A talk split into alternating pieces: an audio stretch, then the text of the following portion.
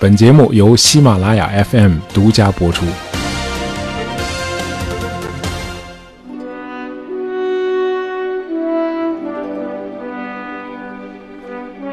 在八宝山革命烈士公墓里拥有一席之地的国民党将领是很罕见的，大概有十二个人，其中有一位叫王耀武。啊，了解抗战史的朋友都知道这位啊。那么新中国给他的定论是啊，中国近代优秀的军事家、抗日革命家，对人民犯过错误但又做过重大贡献的人，经过改造后成为中共的亲密朋友。那我们为什么要聊这个王耀武呢？啊，因为这个人很复杂、很独特，也很有传奇色彩，当然就很值得一聊。呃我们要了解一个时代，首先要了解那个时代的人物啊。毕竟任何时代都是人的时代啊，任何社会秩序都必须附着在人性之上啊。所谓人性嘛，就是指一个人的心理属性。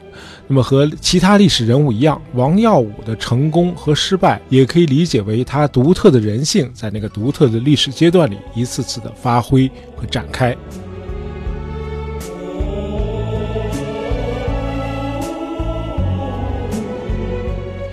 王耀武几乎可以说是个全才啊！他曾经获得青天白日勋章、抗日胜利勋章、美国总统自由勋章。他是国民党军队中最优秀的一支部队——七十四军的主要创建者啊！这个七十四军，呃，抗战后整编为七十四师啊，就是最后一任领导，大家都知道那个张灵甫。那么抗战期间，七十四军是中国军队战绩最为卓著的部队啊，从头到尾几乎参加了所有的重大战役。有抗日铁军的称号，呃，一九三九年六月到一九四四年一月，王耀武是七十四军的军长。那么，国民党军队中一系列悍将，像什么张灵甫、余承万、李天霞，都曾是王耀武的部下。呃，新中国成立之后，毛泽东主席曾经让罗瑞卿啊转告正在功德林监狱服刑改造的王耀武，他说啊，你的抗日功劳，我们共产党人是会永远记住的。呃，我们先简单介绍一下这个王耀武。呃，王耀武的私生活非常的严肃简朴，他不赌不抽不讨小老婆，但是却非常罕见的极具商业头脑。呃，一九二九年北伐胜利之后，王耀武托友人在武汉开办了一家饼干厂，叫振兴饼干公司，啊，据说经营的很好，获利甚丰。那么到了一九三零年代的中期，又在长沙开设了一家分厂，那么振兴饼干公司成为王耀武的主要财源。呃，分公司后来又拓展到了重庆等地。那么在抗战期间，王耀武也派人在宁波、温州和广州等地啊贩售日用品。抗战胜利之后，甚至还做过黄金和美钞交易。那么国共内战也没能阻止王耀武拓展他的商业，啊，他把买卖直接做到了共产党统治区啊，就是解放区。那么甚至动用军车把粮食和煤炭运到解放区进行贸易啊，从而大赚了一笔。啊，你要想论证一个人的多样性，那王耀武确实是个很好的样本。呃，王耀武在军界以长袖善舞著称啊，他投资大量的金钱给自己和部下运动关系。据军统的沈醉回忆说，王耀武在国府召开高层军事会议的时候，经常会带上一些既体现身份又有收藏价值的派克钢笔。啊，派克笔号称是英国王室的专用笔嘛。那么在开会期间，王耀武会谎称自己忘带笔了啊，借别人的笔用。那么还笔的时候呢，他就掉一个包啊，把已经准备好的派克笔给那个借给他笔的人，还附上一张小纸条，叫“王耀武敬赠”啊，多会玩！那后来常有人议论说王耀武善于钻营，但是很少有人注意到王耀武的财源多来自他的私人企业。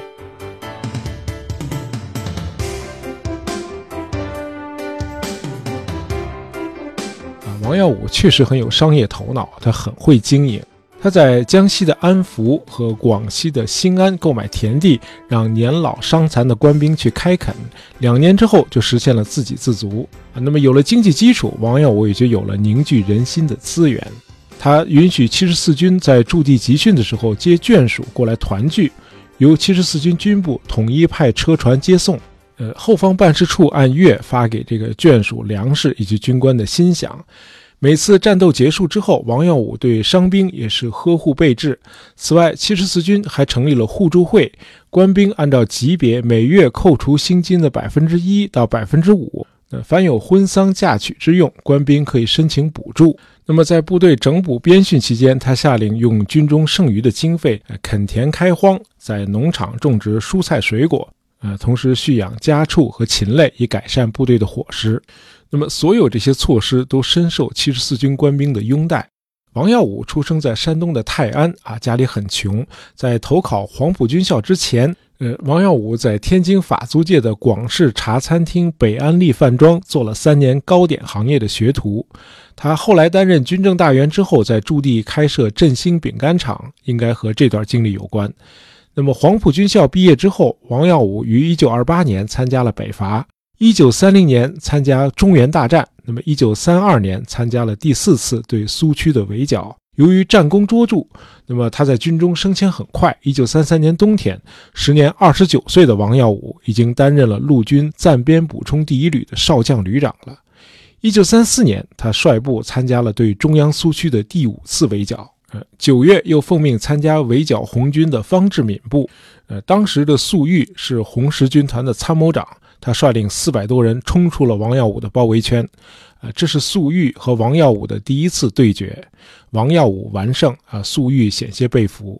那么这两人的第二次对决是十三年后的一九四七年二月的莱芜战役，当时的国民党军队的前敌总指挥是李先洲，啊，王耀武坐镇济南，啊，他不在最前线。那么普遍认可的说法是，李先洲认为莱芜城墙高大坚固，解放军无力攻克，因此他拒不执行王耀武的撤退命令。那么，直到粟裕即将完成对莱芜城的合围之后，才弃城而出。于是，六万多国民党军队在路上中了粟裕的埋伏，三天之内即全军覆没。啊，大概有四万多人被俘。王耀武气得大骂：“啊，就算是抓五万多头猪，三天也抓不完呀！”那么，刚骂完李先洲，还不到三个月，王耀武在抗战期间一手锻造的铁军。七十四军啊，这时候已经整编为七十四师了。那么这个七十四师在孟良崮又被粟裕的华东野战军围歼。七十四师的覆灭，这个对国民党的震动实在是太大了。呃，一年多之后，王耀武和粟裕在济南相遇了。呃，这也是他们俩的最后一次对决啊。结果当然大家都很清楚了。我们注意到，无论是在当初围剿红军，还是在抗战期间率领七十四军与日军厮杀。王耀武在对手的眼里都是个可怕的敌人，可为什么在1948年的解放战争期间，王耀武却显得处处被动，毫无还手之力了呢？他突然就变得不会打仗了吗？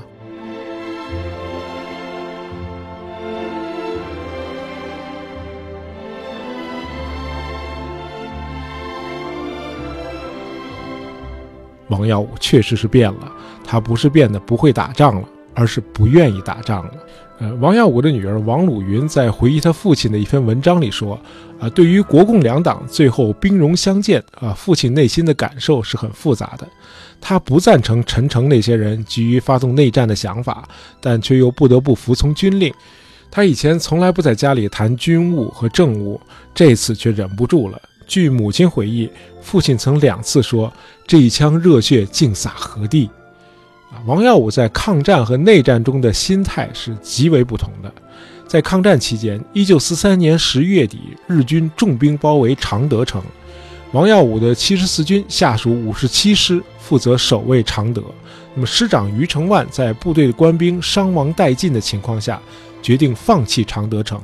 最后，余承万带着剩余的一百多人从日军的包围圈中突围出来了。呃，著名作家张恨水创作的长篇小说。虎奔万岁，描写的就是这场气吞山河的常德保卫战。呃，二零一零年上映的一部战争片《喋血孤城》，展现的也是这次战役。然而，对于余承万师长后来的突围，王耀武军长是不认可的。他认为，你余承万即使死在常德城的巷战中，也不许丢阵地。你怎么能够突围出来呢？而在一九四八年的九月，当解放军的华东野战军包围了济南城的时候。同样是面对部下，王耀武却说：“啊，此不同于抗战，不必萌发轻生的念头。哎，哥儿几个能跑就赶紧跑吧，好嘛！守城的主帅都是这种心态，而且还明白无误地表露出来了，那济南城能守得住才怪呢！啊，可见那个时候国民党军队已经完全没有斗志了。呃，有理由相信，还在两年以前，也就是一九四六年的时候，应该很少有人能预测国民党在大陆会失败。”那个时候，蒋介石在国内外的声望可谓如日中天啊，他成了领导全国人民抗战并取得胜利的领袖啊。中华民国一跃而成为联合国安理会五大常任理事国之一。啊，这个时候在蒋介石的脑海里，显然不大可能会有两年后他在日记里透露的那个想退休的想法，啊，就是所谓为光大民主宪政而功成身退，通过让贤选能不再担任国家元首。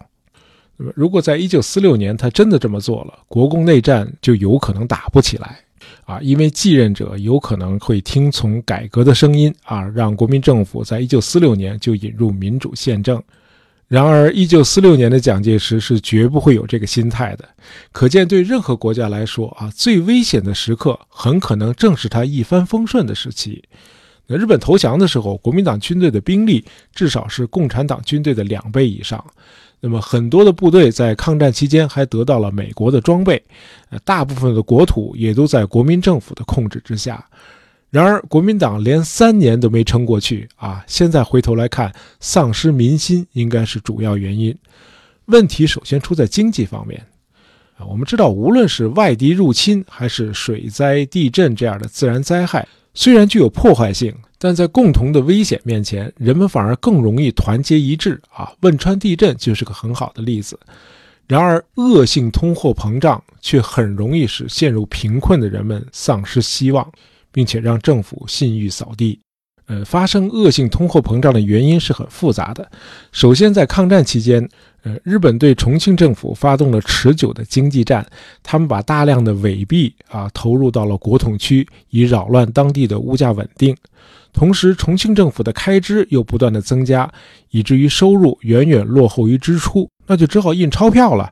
那么到了一九四五年九月，抗战胜利啊，国统区发行的纸币已经是一九三七年七月的四百六十五倍了。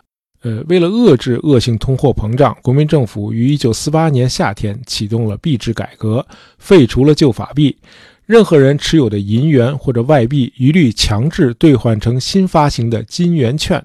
啊，然而由于支出庞大，那么仅在半年内，物价就上涨了八万五千倍。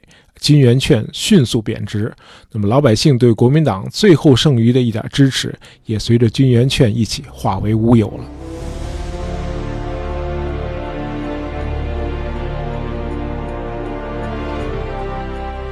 除了经济，国民政府对待百姓也很失策，而且立即就引起了民怨。呃，抗战时期曾经有一千五百六十多个县城在日军的控制之下，就是说。当时大多数的中国城市人口是生活在日战区的，结果光复之后，大量在占领区的就业人员被国民政府视为通敌汉奸，那么占领区的学生和教职员也都受到训诫，他们必须接受三民主义思想改造。呃，很多学生不能够接受这个现实，难道生活在日战区就是有罪吗？要知道，北平、天津、上海、广州、武汉这样的大城市当初都是日战区啊。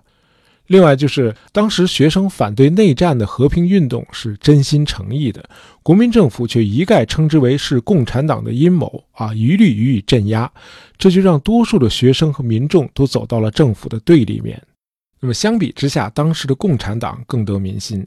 呃，一九四六年以后，共产党一直致力于巩固在东北和华北农村地区的势力。呃，当初为了建立抗日统一战线而暂时搁下的土改，这时候已经轰轰烈烈地展开了。共产党实行“耕者有其田”的土地政策，那么使亿万农民获得了经济上的解放。由此迸发出了难以估量的革命热情啊！他们踊跃参军，并且以粮草和被服等物资支援解放军。那么到了一九四七年底，华北的农村地区几乎完全处在中共的控制之下，而蒋介石占据的只有各省的省会。呃，当时他只能通过占据省会以显示他仍然统御着全局。那么在战略上，蒋介石也是把守住省会当做第一要务，比如山东的省会济南。到了一九四八年夏天，解放军的华东野战军已经夺取了济南以南的铁路，于是从东西南三个方向包围了济南。呃，这个时候的王耀武啊是山东省主席，第二绥靖区中将司令官，山东省保安司令。他深知济南是守不住的，啊，尤其是李先洲集团在莱芜战役期间被解放军包了饺子之后啊，王耀武在济南已经没有多少机动部队可以使用了。那么战役之前，王耀武曾两次飞赴南京，请求把部队撤出济南。蒋介石当然不会同意啊，他说济南必须守住。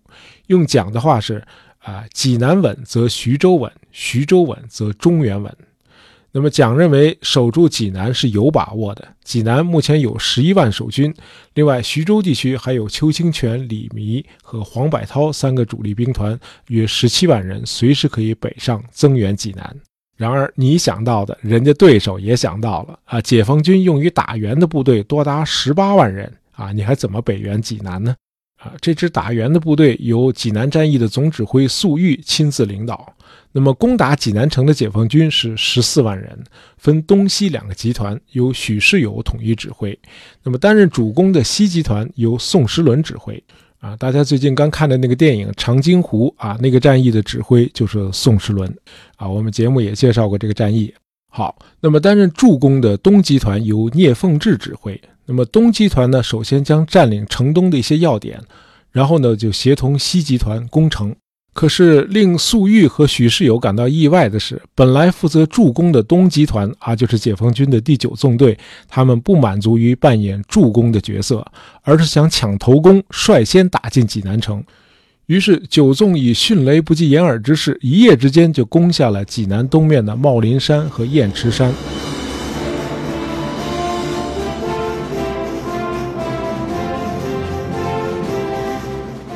王耀武对解放军主攻方向的判断本来是很准确的，啊，因为济南的机场在西面，解放军进攻的重点势必是在济南的西郊。那谁也没想到，解放军东路集团为了抢头功，不按规则出牌，啊，一路猛打。这个王耀武一下子就蒙圈了，啊，他心里说：这粟裕脑子是不是短路了？怎么会把主攻方向设在东面呢？那就赶紧加固东线吧。哎，王耀武急忙把主力第十九和第五十七旅从西线向东调，于是西路的解放军乘势猛攻，啊，仅十八号一天就占领了济南西郊的四个据点，啊，这直接导致济南西郊的机场和防守西线的吴化文第九十六军的阵地暴露在解放军的炮火之下。呃，我们简单的说说这个王耀武的部下啊，吴化文。呃，在二十世纪上半叶，有一些将军很像三国时期的吕布，也很像明朝末期的张献忠啊。这些人非常善于呃投降倒戈。呃，吴化文就是这样一位将军啊，很典型。呃，他最早是西北军冯玉祥的下属。一九三零年中原大战结束之后，他跟着老领导编入了国军序列。一九四三年初，吴化文向日军投降，他的部队被日本人改编为伪军第三方面军，吴化文担任司令官。一九四五年八月，日军投降后，吴化文再度回到国军序列，啊，成为国民党第五路军司令，啊，后又整编为第九十六军。一九四八年初夏，吴化文率第九十六军调到济南，归第二绥靖区司令官王耀武指挥。啊，解放军知道吴化文这个人脑子活啊，显然是可以争取的，于是呢就一直和他保持联系。啊，不出所料，九月十九日，吴化文率三个旅两万多人起义，撤离了战场，并且将济南机场和周围的防区全都移交给了解放军。呃，吴化文起义之后，他的部队被改编为中国人民解放军第三十五军，后来还参加了渡江战役。一九四九年四月二十四日，这支部队下属的一个营占领了南京总统府，并且把红旗插到了总统府的屋顶。啊，很多朋友可能都在纪录片里看到过这个画面啊。当时攻入总统府的就是吴化文的部队啊，这当然是后话了。好，我们说回来。那么占领了济南机场之后，解放军乘势前进。那么到了二十日拂晓，就已经占领了济南商埠以西的所有阵地。这个时候的王耀武已经乱了阵脚啊！他向南京发报请求突围，遭到蒋介石的斥责。那么九月二十三日，济南外城已经被解放军全部占领。那么这天傍晚十八时，许世友下达了攻击内城的命令。啊，解放军东路的聂凤智集团又一次擅自将助攻的命令改为主攻。他指挥的第九纵队真的就抢到了头功，率先攻入了济南城。那么济南战役前后一共只打了八天啊，这是解放军首次攻克一座重兵防守、攻势坚固的大城市。呃，值得一提的是，在解放军攻克济南之前，王耀武曾打电话给军法处和军事监狱，命令将所有在押的解放军战俘和政治犯全部释放。那么城破之后，王耀武化妆出逃。二十八日，他在寿光县的一个检查站被当地民兵抓获。一九五九年二月，经过十一年的服刑改造之后，王耀武成为第一批被特赦的战犯之一。那么，一九六一年的二月，他被任命为全国政协文史研究委员会的专员。那么，一九六四年十二月，呃，特邀为第四届全国政协委员。文化大革命开始后，王耀武因为过去的经历，也时常被拉出去批斗。那么，到了一九六八年，他因心脏病发作逝世于北京医院，享年六十四岁。呃，一九八零年七月二十九日，中共中央统战部和全国政协为王耀武、溥仪和廖耀湘三人补开了追悼会。之后，王耀武的骨灰被安葬在北京八宝山革命烈士公墓。呃，我们中国人是一个非常注重身后评价的民族，呃，所以早在周公治理作乐的时候就已经确立了啊谥号这个传统。啊，用来概括评定一个人生前的功与过。那么，国家已经给王耀武的一生盖棺定论了。那么，我们的节目呢，就是尽力挖掘一下在那个特殊的历史时期的一个特殊的人性。呃，著名历史学家塔奇曼的一个观点，我很认可。呃，他说书籍啊，他指的主要是历史书籍，书籍就是印刷出来的人性。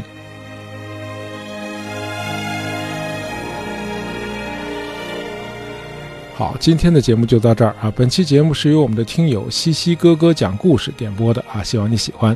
喜欢大爷杂货铺的朋友，不要忘了订阅我们的专辑。啊，希望大家能够在朋友圈里推荐一下我们的节目。感谢大家收听，咱们下期再见。